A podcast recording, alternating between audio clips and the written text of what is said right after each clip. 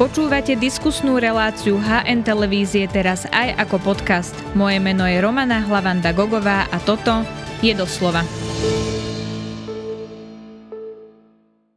Všetci politici spoločne tvrdia, že na Slovensku treba zastaviť chaos a upokojiť situáciu, pritom ten najväčší chaos je práve v parlamente, kde tieto strany sedia. Dvestovky návrhov, presúvanie bodov a najnovšie aj nový termín predčasných volieb. O tom všetkom budeme dnes hovoriť s predsedom strany Hlas es dé, Petrom Pellegrinim. Vítajte v relácii Doslova. Ďakujem pekne, pekný deň. Pán predseda, tak v parlamente je to naozaj chaos, ako som to povedala, ja som to dnes dokonca rátala, tak je tam stoštyridsať návrhov, to bolo teda ráno, ktoré sa ešte ani len neprerokovali. Dnes bolo aj poslanecké grémium, pretože prešiel zákon poslanca republiky Kočiša, ktorý má teda nejaké chyby, tak sa začalo riešiť, či sa to bude opravovať potom, čo to vráti prezidentka, mm. alebo nejakým prílepkom. A teda schôdza trvá už dva týždne. Vy ste na jednej tlačovej konferencii povedali, že túto schôdzu treba ukončiť. To je nejaký váš reálny návrh, že ju chcete ukončiť? Dokonca sme o tom aj hlasovali dnes o jedenástej. Žiaľ, nebolo nás dosť, pretože sme mali na stole návrh od iného kolegu poslanca, aby sme skončili rokovanie tak, ako bolo v pláne zajtra. Že by sa odhlasovalo to, čo sa stihne prerokovať a koniec. Dokonca som povedal, že by to bolo aj bezpečnejšie pre Slovensko a ľudí na Slovensku, lebo fakt ten chaos v parlamente je enormný a ja už teda niečo pamätám v tom parlamente a toto som ešte nevidel. Uh-huh. A čo teda s tým? Bude sa proste rokovať no, ďalej, až kým sa neprejdú všetky body? Teraz je taká zvláštna situácia, kým predtým dokonca na grémiu bola taká dohoda, že sa to niekedy v piatok devätnásteho utne. Tak teraz e, to nakoniec tak nie je. Možno je to spôsobené aj tým, že nakoniec pod tlakom pán predseda Kolár zrušil tú svoju akoby nepotrebnú cestu do Južnej Ameriky, výlet pravdepodobne. Tak zostáva tu, tak jeho reakcia bude, že tak, keď som tu, tak teda budeme rokovať. Ale neviem, či sa dokáže aj budúci týždeň prerokovať toto obrovské množstvo zákonov, pretože to ani technicky, ani fyzicky nejde. A ja si myslím, že každý deň bude prichádzať návrh, predsa len tú schôdzu skončiť, až sa raz tá väčšina nájde. Uh-huh, takže vy budete takýto návrh opätovne predkladať? Určite, pretože uh, tie zákony, ktoré dávali nejaký zmysel, sa podarilo ešte nejakým spôsobom predradiť. A taká bola aj dohoda, že by sme mali nejakých sto možno zákonov prerokovať a ten zbytok presunúť na ďalšiu schôdzu a tým pádom definitívne už tak nejak dostratená. Ja budem za, ale na druhej strane zase budeme v Hlase rešpektovať, ak takýto návrh neprejde, no tak budeme samozrejme každý deň na schôdzi a budeme hlasovať o jedenásteho, sedemnásteho všetkom, čo je tam. Možno tá schôdza sa vlastne preklopí aj to tej ďalšej schôdze nebolo a budete to, bez prestávky. Nebolo by to prvýkrát, ten manažment a vedenie Národnej rady to nevždy zvládá, musím povedať. A to je aj dôkaz tej nefunkčnosti predtým vládnej koalície a teraz už len... Tak keď máte dvesto návrhov, tak oni veľmi nemajú na výber, musia to proste zaradiť. Musia, ale niekedy aj predtým, keď e, takýchto návrhov nebolo dvesto, tak ten parlament nejak vždy bol tak, tak schaosený, že sa veľakrát stalo, že sa jedna schôdza e, akoby rovno presunula do druhej. No, m, pán predseda Kolár spolu so svojimi kolegami, myslím si, že by mohli efektívnejšie riadiť ten parlament. Nevždy to tak je, ale OK, tých návrhov je teraz veľa, sme v predvolebnej kampani. Uvidíme, ako sa s tým vysporiadame. Ja osobne si myslím, že mnohé z tých návrhov zákonov sú dobré, ale mnohé sú aj zbytočné. Tam by sme kľudne ich mohli odsunúť niekde na kraj. Veď pôjdeme aj k tým konkrétnostiam, ale poďme ešte na to, že sa nepodarilo otvoriť mimoriadnu schôdzu, ktorú teda inicioval Smer. Uh-huh. Oni žiadajú skočiť termín predčasných volieb a teda žiadajú úradnícku vládu, aby okamžite po svojom vymenovaní predložili návrh na rokovanie parlamentu o tom, aby sa skrátilo volebné obdobie, tak aby predčasné voľby sa mohli konať prvého alebo ôsmeho júla. Toto má zmysel? Už teraz nie. Mňa zamrzelo jedna vec. My sme sa takisto podpísali pod návrh, pretože je úplne logické, že ako opozícia navzájom si podporíme veci, aby sme tie voľby posunuli naskôr. Veď bol som to dokonca ja, ktorý navrhoval v parlamente, aby voľby boli dvadsiateho štvrtého šiesteho júna. Žiaľ, nebol som úspešný. Koalícia spolu so Saskou sa rozhodla tridsiateho september, tak to tu máme. Ale mrzí ma, že poslanci koalície nemali tú odvahu napríklad aspoň tú schôdzu akoby prezentovaním otvoriť a potom byť proti tomu návrhu, že neschváli sa program. Urobilo sa to skôr cez tú obštrukciu neuznášania schopnosti, že tento návrh sa presúva na júnovú schôdzu a tým je úplne bezpredmetný, takže už to význam nemá. Skôr si myslím, že keby sme boli malo otvorili... Malo by to význam, keby malo, sa to lebo otvorilo? Keby sa otvorila tá schôdza, viete, tak sa nakoniec mohlo prísť, že nebudú voľby tridsiateho deviateho, ale budú napríklad dvadsiateho šiesteho ôsmeho alebo tretieho deviateho, neviem, ako vychádza sobota, hej, vymýšľam mm-hmm. si teraz tie návrhy, ale mohli sme to skrátiť možno o mesiac, o dva. No, my na to máme nejaké lehoty. Presne tak. Sú tu aj nejaké už, zvyklosti. Tak aký má zmysel presúvať to? A či vlastne nie je chyba to, čo sa stalo úplne na začiatku? Vy, keď ste sa s es a es dohodli, že budete odvolávať vládu Eduarda Hegera, nemali ste byť dohodnutí aj na tom, kedy budú voľby a nie. Že to spoločne ako strany podporíte? Nie, nie je to aj chyba Hlasu? Nie, lebo to sa, viete, to ani neočakávali ste, že takto môže nejakým spôsobom divne sa Saská zachovať.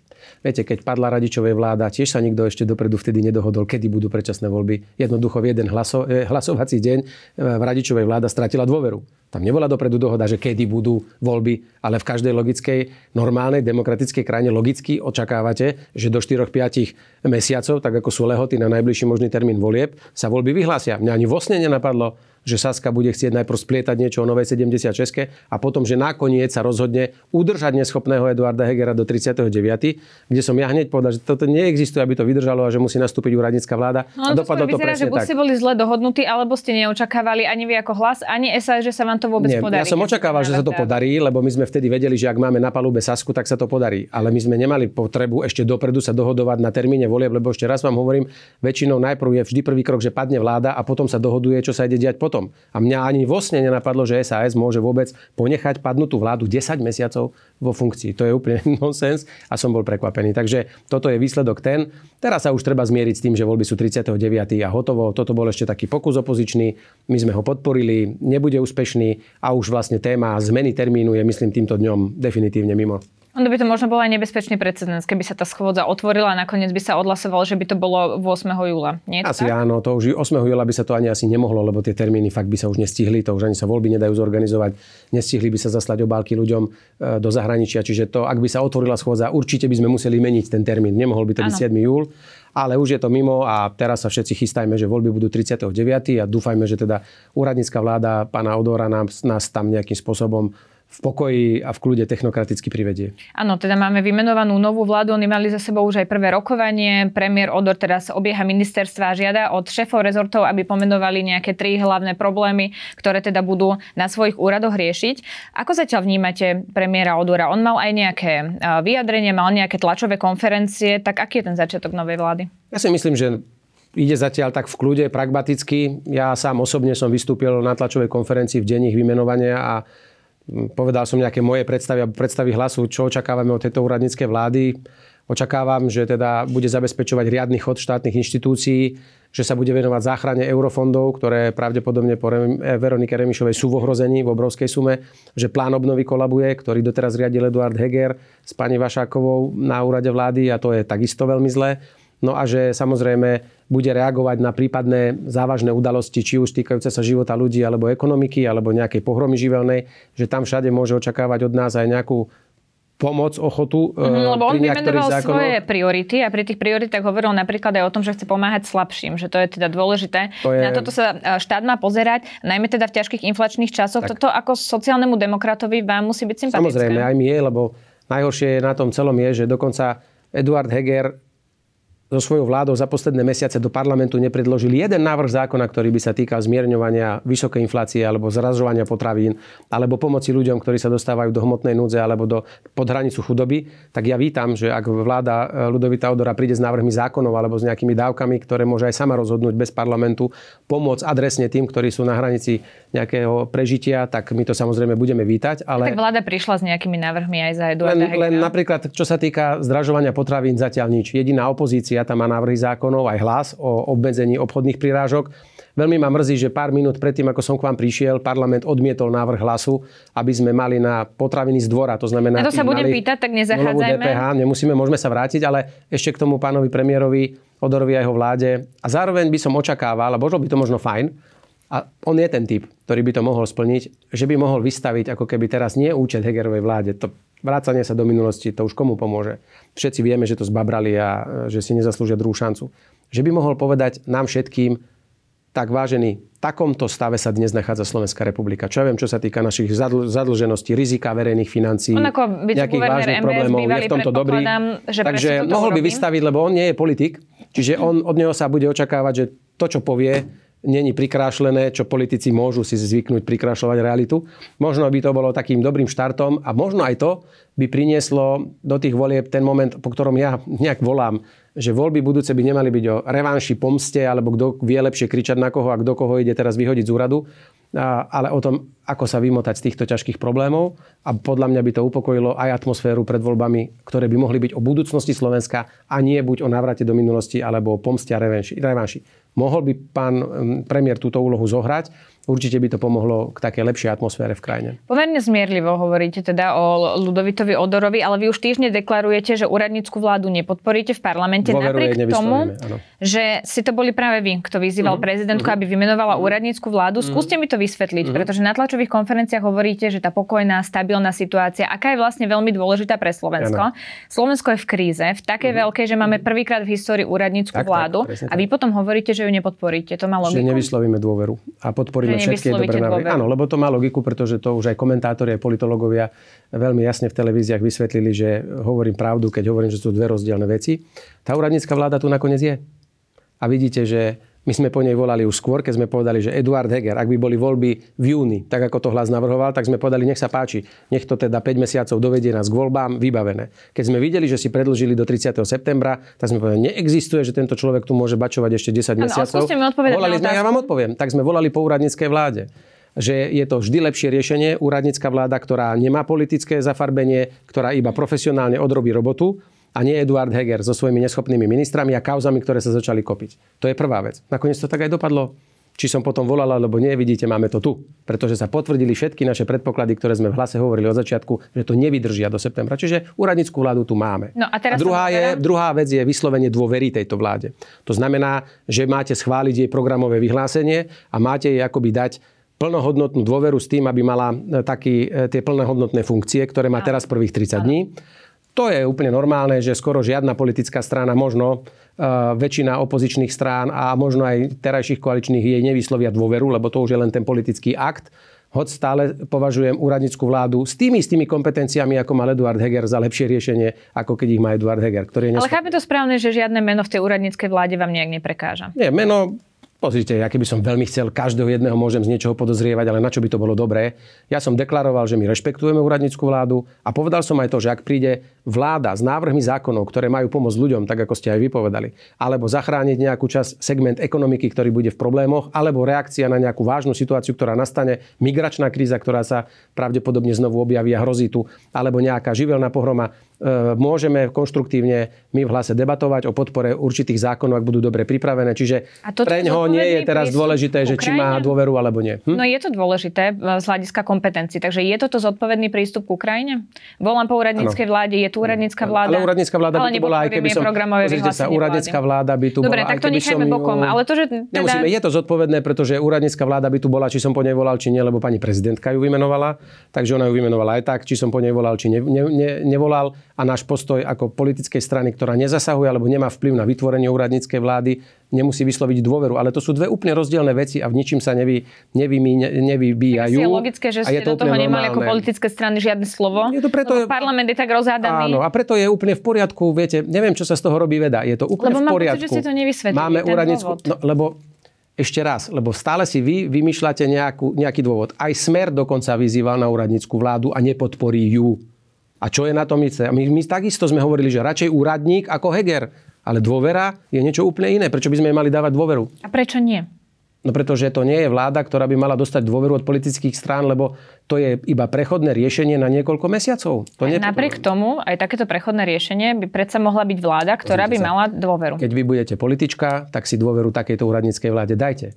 Ja ako predseda Hlasu jej dôveru nevyslovím, lebo je to čiste štandardný politický postup väčšiny politických strán a deje sa to tak aj v iných krajinách. Pokiaľ sa politické strany nedohodnú, že kreujú úradnícku vládu, tak jednoducho bude vláda bez kompetencií. A pripomínam ešte raz, padla vláda Ivety Radičovej a nikto jej už nedal dôveru na dokončenie mandátu a musela vládnuť v krajine s obmedzenými právomocami až do volieb. Nikto jej nedal dôveru a tiež bola niekoľko mesiacov s týmito kompetenciami. Áno, ale kompetenciami. To bola predsa politička, ktorá vyšla z politickej strany. Nech sa páči, a teraz prišla už duplom úradnícka vláda. Ako aj Eduard Heger nemal dôveru a pokračoval ďalej tak ešte niekoľko týždňov či mesiacov. No to je úradnícka vláda. Ja sa vás pýtam inak, bude to lepšie, keď máme úradnícku vládu s tými istými kompetenciami, ako sme mali Hegerovú vládu s tými istými kompetenciami? Ja som presvedčený, že určite to bude lepšie, pretože títo dúfam nebudú kradnúť, nebudú robiť kauzy a nebudeme sa za nich musieť tak hanbiť, ako sme sa hanbili za, za Eduarda Hegera. A doviesť krajinu do predčasných volieb môžu aj s tými kompetenciami, ktoré budú mať. To im stačí. Uh-huh. Keby ste im ale vyslovili dôveru a teda podporili túto vládu v parlamente a nejaký minister by pochybil, mali by ste možnosť odvolať ho v parlamente. Keby táto vláda mala tu vládnuť dva roky, tak toto by bola možno relevantná otázka. Ale vláda, ktorá nás má o štyri či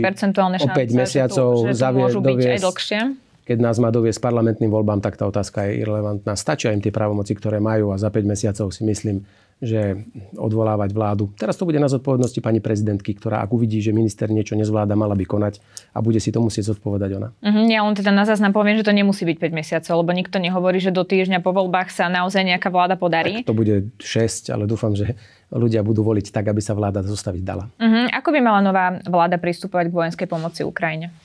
Ja si myslím, že vojenská pomoc Ukrajine pre Slovensko už je vyčerpaná a podľa mňa skončila.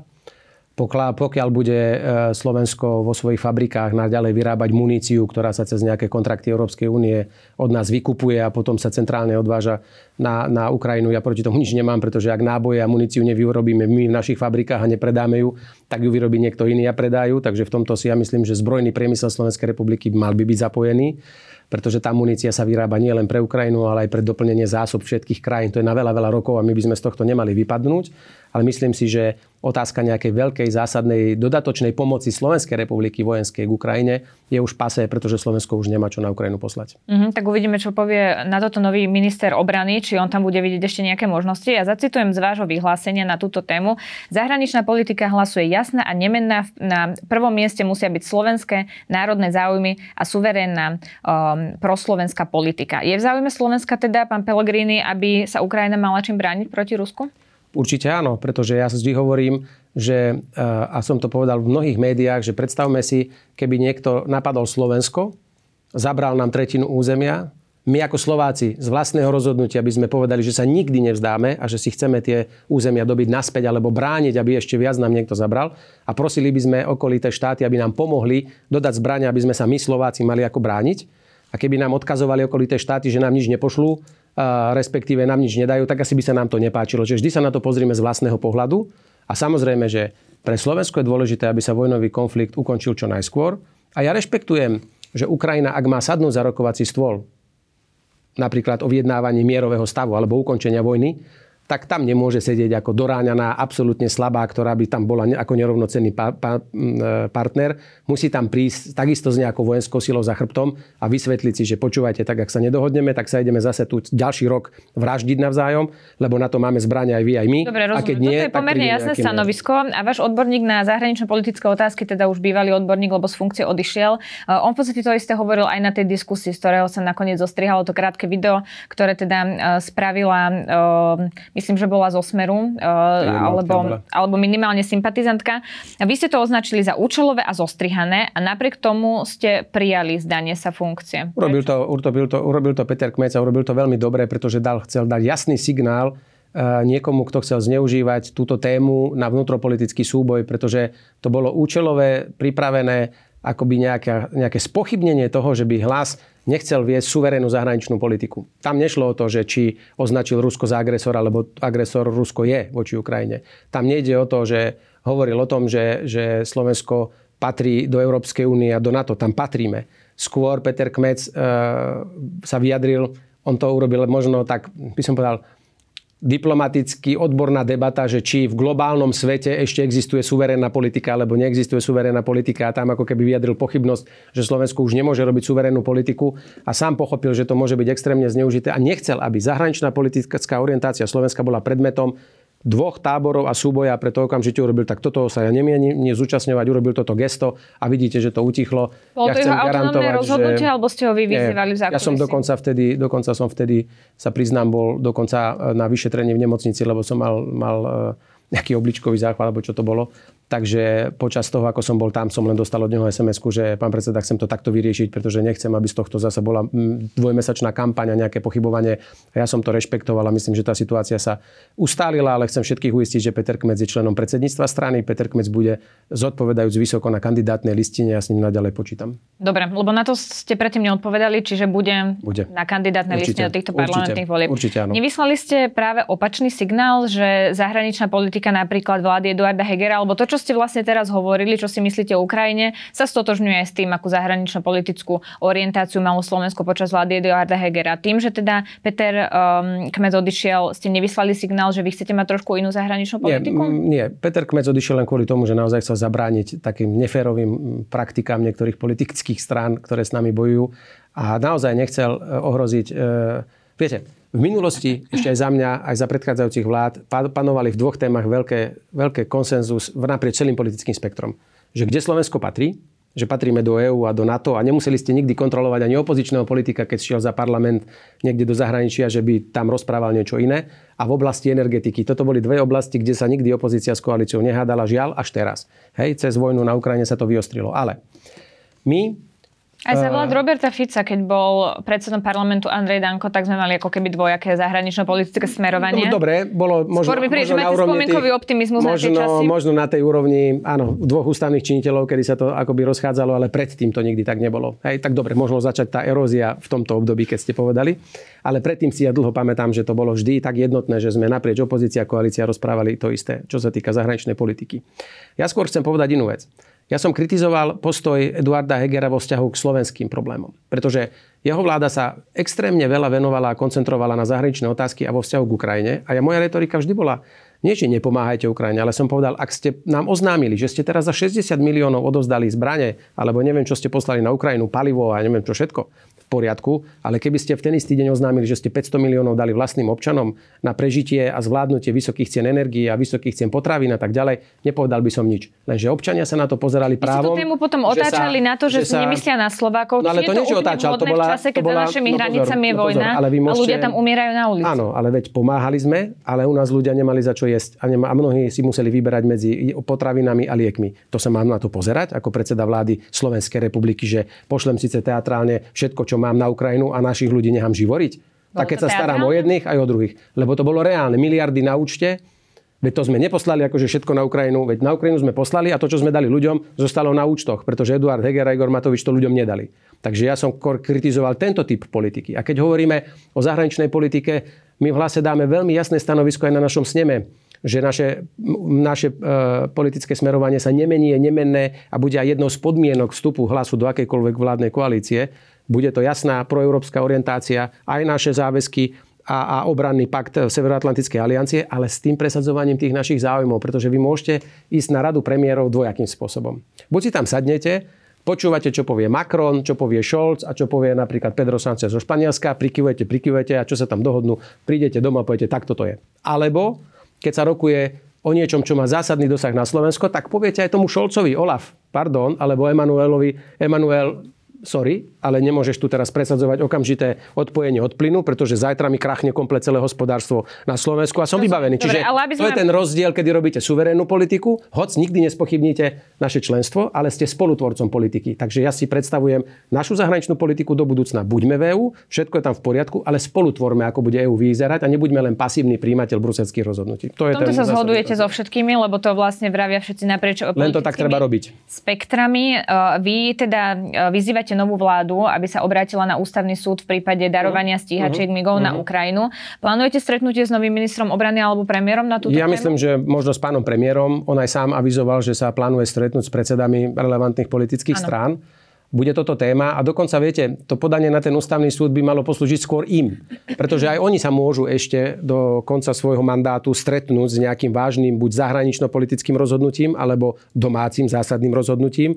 A v ich záujme by malo byť, aby neurobili oni chybu, možno tak, ako to urobila vláda Eduarda Hegera, aby mali oni od ústavného súdu jasne stanovené, čo do toho spadá, čo nespadá. Takže takéto podanie nie je namierené len proti bývalému rozhodnutiu, ale malo by byť možno aj takým uh, takou pomocným vodítkom pre vládu pána Ódora, aby vedel, čo môže alebo nemôže urobiť. Takže ja si myslím, že to by mohol spraviť, aby sám sebe pomohol, že by vedel, že sa bude do budúcna, do konca mandátu e, naozaj správať v rámci svojich právomocí a že nikto nebude potom pochybovať, či porušil alebo neporušil nejaký zákon. Uvidíme, budeme sa na to pýtať. Keď už sme pri tých tvárach, hovorili sme o pánovi Kmecovi, že teda bude na kandidátke. Samozrejme.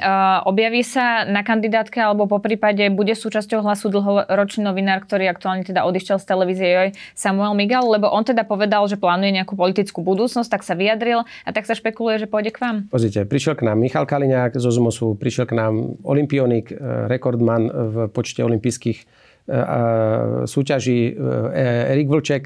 A ukazuje sa, že naozaj, že Hlas je atraktívnou politickou stranou a to, či to bude Samuel Migal a či nakoniec rozšíri naše, naše rady, sa dozviete zajtra na tlačovej konferencii. Takže bude, myslím, že ste to už prezradili, pán predseda.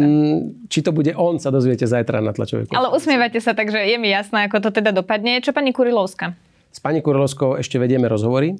Ja pani Kurilovskú poznám už dlhšie. My vlastne od na odbornej báze s pani Kurilovskou pôsobíme už dlhšie a považujem ju ako profesorku trestného práva za odborníčku a myslím si, že by mohla byť dobrým prínosom aj pre, pre stranu Hlas.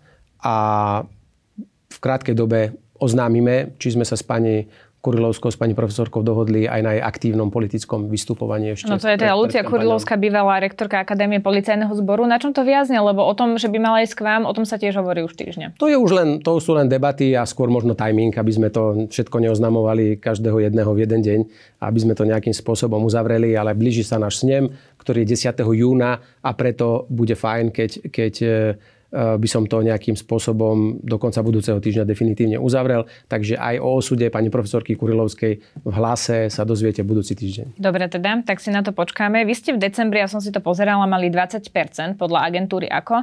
Aktuálne vám merajú šestnásť celá päť percent. Ako si to vyhodnocujete? Boli ste na tých popredných priečkách, boli ste dlho prví a teraz vás predbehol Smer a máte šestnásť celá päť percent. Beriem s, veľkým, s veľkou pokorou a rešpektom prieskum, každý jeden. Samozrejme, že sa na to pozerám a, a sledujem to. Uh, viete, nechcem analyzovať, nie som politológ ani, ani nejaký analytik, ale vnímam, že posledné mesiace narastal okrem, okrem pocitu strachu a nejaké beznádeje spoločnosti aj emócia hnevu. A emócia hnevu samozrejme vyvoláva väčší dopyt po tvrdšej politike, po ráznejších slovách, po možno silnejšej takej ruke a väčšom kriku. Takže môže byť dopyt samozrejme po takomto štýle politiky väčší. Tým, že sa tá nálada a tá atmosféra akoby e, zhoršuje a ten hnev narastá. A napriek tomu som ale presvedčený a s kolegami sme sa zhodli, že Hlas teraz neuhne a nezmení svoj štýl politiky, ktorý je skôr slušný, rozvážny, postavený na odborných argumentoch a že naďalej budeme ľuďom ponúkať túto slušnú, normálnu alternatívu, tak aby sme predstavovali naozaj, keď budeme hovoriť o skúsených politických stranách, aby sme naozaj predstavovali jedinú možnú alternatívu skúsenej, zvládnutím skúsenej a dobre odborne pripravenej strany, ktorá môže vyviesť Slovensko z tohto marazmu. Či to nakoniec ľudia ocenia, alebo dajú prednosť inému štýlu politiky, to je už len na nich a ja to budem musieť rešpektovať, ale aj napriek týmto výkyvom nechcem zmeniť tento kurz, lebo ľudia od nás očakávajú tento štýl politiky, sú na to zvyknutí a preto hovorím, že tridsiateho deviateho tá atmosféra môže byť úplne iná, ako je dnes, uvidíme. Možno sa to posunie, ale chcem povedať veľmi jasne, že Hlas má stále ambíciu vyhrať parlamentné voľby a byť kľúčovým pri zostavovaní novej vlády. Uh-huh. Nebude to pre nejasné postoje k niektorým otázkam, ktoré máte, to vám občas komentátori vyčítajú. Viete. Vy ste sa napríklad teraz spojili s Dobrou voľbou, nevyzerá to, že by vám to zatiaľ percentuálne nejak pomohlo a napríklad aj pri tom pánovi Kmecovi, on teda hovoril, že úplne nehovoril rovnakú retoriku, akú má Hlas pri tých niektorých zahranično-politických otázkach, tak nie ste takí vajataví? Viete, ono, my vidíme veci nie vždy iba čierno a bielo. A ja mi veľmi mrzí, že dokonca aj niektorí nás stále tlačia, že buď ste tu, alebo ste tu, ako keby nič medzi tým neexistovalo. A my musíme k mnohým veciam pristupovať rozvážne a nie vždy hneď vyblafnúť tak, alebo tak.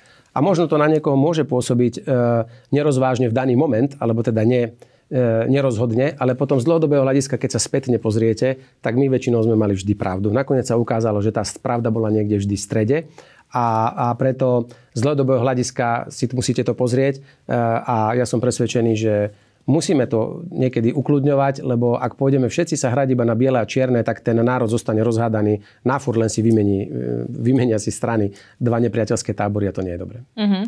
Vy ste to už spomínali, ale poslanci neschválili váš návrh na zníženie dé pé há na potraviny. Ja by som to vysvetlila. Vy ste žiadali päť percent dé pé há na potraviny. My už máme v súčasnosti zníženú uh-huh. dé pé há na desať a tiež predaj z dvora, že by mal byť podľa tohto návrhu s nulovou sadzbou. Uh-huh. Vy ste teda odhadovali, že by si to vyžiadalo sto desať miliónov eur ročne. Uh-huh. Vy ste navrhovali ale napríklad aj valorizáciu dôchodkov, o ktorej Rada pre rozpočtovú zodpovednosť povedala, navrhovaná legislatívna zmena by mohla zvýšiť deficit verejnej správy až o jeden celá šesť miliardy eur do roku dvetisícdvadsaťšesť. Oni vám teda vyčítali, že by to mohlo mať negatívny vplyv na dlhodobé udržanie verejných financií. Tak nepridali ste sa vlastne k tým kampaňovým návrhom, keď ste vlastne navrhli všetko, čo by bolo drahé a pre naše financie neudržateľné? Viete, veľmi ma nezaujíma momentálne excelovské číslo Rady pre rozpočtovú zodpovednosť, keď som na uliciach a z očí v oči sa rozprávam so seniormi, ktorí mi hovoria, že daný mesiac, ak si kúpia mäso, tak už nebudú mať na lieky na tlak. Prepáčte. A v tomto vždy uprednostním kvalitu života našich seniorov, ktorí si už inak nemôžu pomôcť. Máme tretiu najväčšiu, na tretie najväčšie zdražovanie potravín v Európe, ktoré trvá už druhý rok a my tým seniorom musíme pomôcť. A preto, ak im máme zvýšiť dôchodky skôr, ako prvého januára, teraz k prvému siedmeho, dnes budeme o tom ešte o piatej hlasovať, uvidíme, ako to dopadne, tak ja uprednostním život a kvalitu života ľudí pred nejakými číslami. To dáme do poriadku potom, ale ak nám dnes ľudia sú na hranici chudoby a päťsto tisíc dôchodcov je na hranici chudoby, tak Rada rozpočtovej zodpovednosti nech mi rozpráva, čo chce, pretože no, oni majú päťtisícové platy. Že to dáme dokopy musíme, potom, ale my, príde nový minister no, financií, ekonóm uh, Národnej banky Slovenska a povie, že sme mimoriadne zadlženou krajinou a že musíme si dávať no, pozor vidíte, na to, aké máme výdavky. Vidíte ten výsledok vlády Eduarda Hegera a Igora Matoviča, kde nás doniesli. Ja som odozdával krajinu so štyridsaťosem celá päť percent dlhom a s najnižším deficitom v histórii. Ale tentokrát, keď ľudia sú v biede, tak ja ako predseda vlády by som vždy najprv pozeral, či mi prežívajú ľudia aspoň ako tak dôstojne a potom môžeme riešiť čísla. A ja rád budem splácať tento dlh. Ešte dvadsať tridsať rokov, ak, budem, ak sa dožijem, rád ho budem splácať tridsať rokov, ak dnes našim starým ľuďom pomôžem, aby prežili aspoň dôstojný život a neživorili ako chudáci niekde v Ugande. Dobre, to je jednoducho môj pohľad na svet. Ale pri tej DPHčke by mali tú nižšiu DPHčku aj ľudia s mimoriadne vysokými príjmami, no, ktorí si ani nevšimnú, že sa dobre, a tých si myslíte, že je koľko? Tých mimoriadne bohatých ľudí. A teraz ja kvôli nejakým päťtisíc mimoriadne bohatým ľuďom mám nehať tri milióny ľudí, ktorí nezarábajú ani viac ako tisícpäťsto v hrubom, mám nehať živoriť. Prepáčte, radšej sa zmierim s tým, že päťtisíc boháčov bude mať lacný rožok, ale budem rád, že štyri alebo tri a pol milióna ľudí, ktorí sú, žijú biedne na Slovensku, ho budú mať lacnejší tiež. To pre mňa nie je argument. Nie je adresnejšie pomáhať matkám samoživiteľkám, rodinám, ale ktoré sú dajme, na hranici chudoby. Však im dajme. Ja som navrhoval, aby sme dali, keď Igor Matovič tvrdí, že máme päťsto eur za voľby, my sme dali, dajme to každému, kto je na hranici chudoby hneď zajtra. Bolo to odmietnuté. Prečo? Preto, viete, m, viete, z ľudí sa mnoho, alebo z politikov sa stali cynici, ktorí pozerajú e, normálne len čísla a insta, na, v Exceli a nejaké a dáta.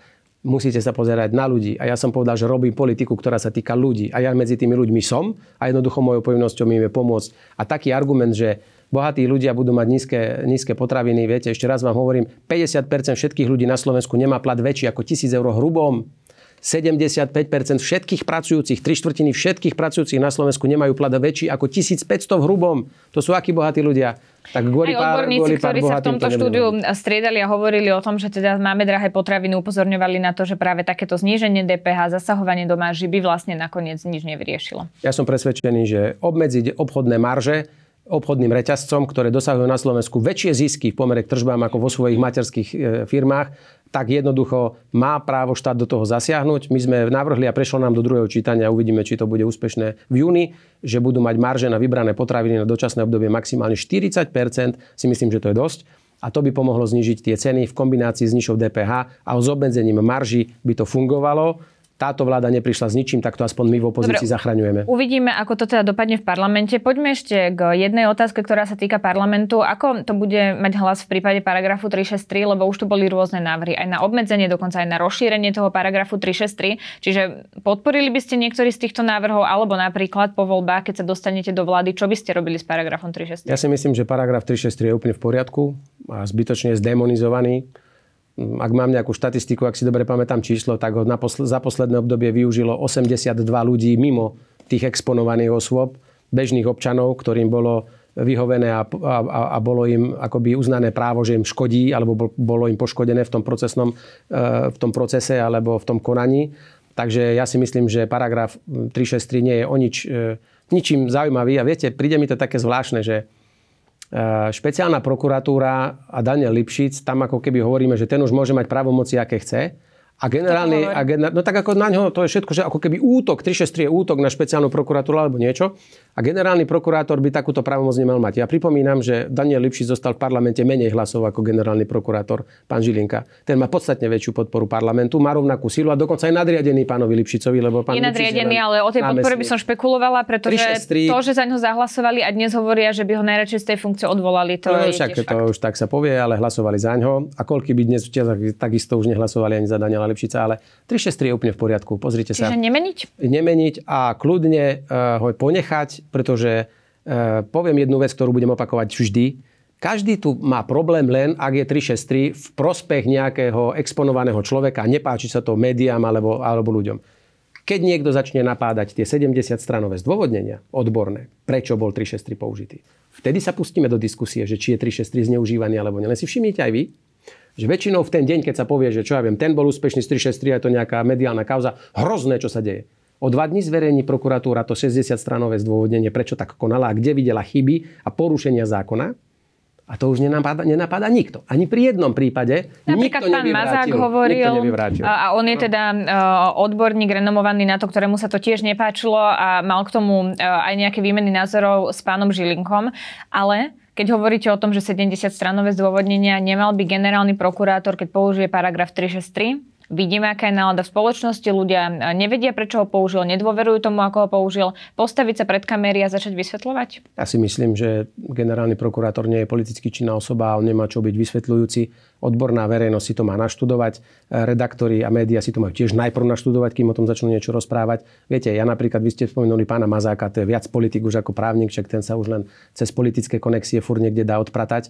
A to nie je pre mňa autorita, ale dekan právnickej fakulty, profesorka Kurilovská, ktoré vyučujú trestné právo na Univerzite Komenského, našej najprestížnejšej univerzite, a majú názor, že tri šesť tri je úplne v poriadku a v tomto zmysle aj ústavnému súdu dali stanovisko, že je to OK, tak tí sú pre mňa väčšími autoritami ako nejaký pán Mazák a preto som ja presvedčený, že tri šesť tri je úplne v poriadku, sa to demonizuje a ja si myslím, že aj vy, aj hoc ktorý iný občan by bol rád, keby cítil, že ho niekto účelovo vtláča do nejakého trestného konania a je mu tam ubližované, že sa má ešte kde dopatrať možno nejakej pomoci. Lebo v opačnom prípade je vydaný na pospas orgánom činným v trestnom konaní. Poďme ešte k jednej otázke. Smer rodina teraz vylúčila zo spolupráce stranu Smer. Neinšpirujete sa? Viete, to už si musia oni vysvetliť, prečo to teraz tak spravili, lebo posledné dva tri týždne predtým boli pomaly ako bratské strany dve. V parlamente okrúhle stoly, spoločné zákony, neviem čo všetko. My urobíme inú vec, pretože ľudia rozhodnú nakoniec, kto sa do parlamentu dostane a v akej sile a dajú aj taký náčrt, ako si predstavujú možno budúcu vládnu koalíciu. My chceme nasneme zadefinovať základné a veľmi jasné podmienky, za akých je Hlas ochotný s hocikým rokovať o nejakej budúcej vládnej koalície.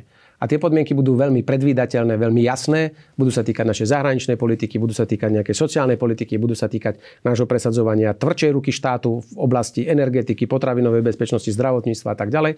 A každá strana potom nech ona odpovedá, či je schopná sa týmto podmienkam našim podvoliť alebo nie. Pretože ak takéto podmienky tie politické strany s nami nebudú chcieť akceptovať, no tak potom Hlas, hoc by bol aj víťaz, volieb by potom museli ísť do opozície.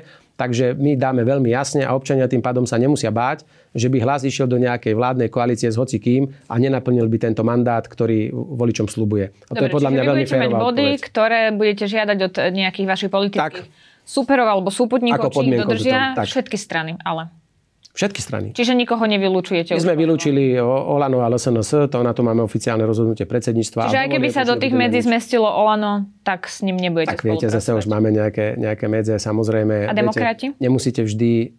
Pozrite, demokrati je politická strana, poviem to veľmi jasne. Demokrati je vláda Eduarda Hegera, Olano Igor Matovič, es a es Richard Sulík. To sú ľudia, ktorí nie sú opozičné strany. To To sú ľudia, ktorí sú zodpovední za tento chaos, ktorý tu vznikol. A ja pevne verím, že ľudia nezabudnú do tridsiateho deviateho, že oni nie sú žiadne opozičné strany a že im nedajú šancu, aby znovu mohli devastovať túto krajinu. Bol som veľmi jasný a na to nepotrebujete ani nikoho teatrálne vylúčovať. Uh-huh, takže následne budete chcieť, aby ste vylúčili demokratov, lebo ja rozumiem, že teraz jasné stanovisko, keď budete mať smeriť. Ale nebudeme následne už menovať konkrétne politické strany, my dáme jasné podmienky, ale samozrejme povieme. Čiže ani v prípade republiky. Ale povieme, povieme, ale veď viete, na to, aby ste s niekým nespolupracovali, to je aj veľmi niekedy aj jasné z vašich postojov. Veď ak my máme jasný protifašistický pilier v našej strane, ak nebudeme nikdy spolupracovať so stranou, ktorá spochybňuje holokaust, ktorá spochybňuje teror režimu nacistického a fašistické činy, ktoré sa udiali aj na území Slovenska a po celej Európe, tak samozrejme na to nepotrebujete ani teatrálne niekoho menovať. To jednoducho spravíte a hotovo. Tak uvidíme, ako to dopadne aj po sneme, či sa dozvieme niečo nové. Ďakujem veľmi pekne, že ste si na nás našli čas. To bol predseda strany Hlas es dé Peter Pellegrini. Ďakujem veľmi pekne.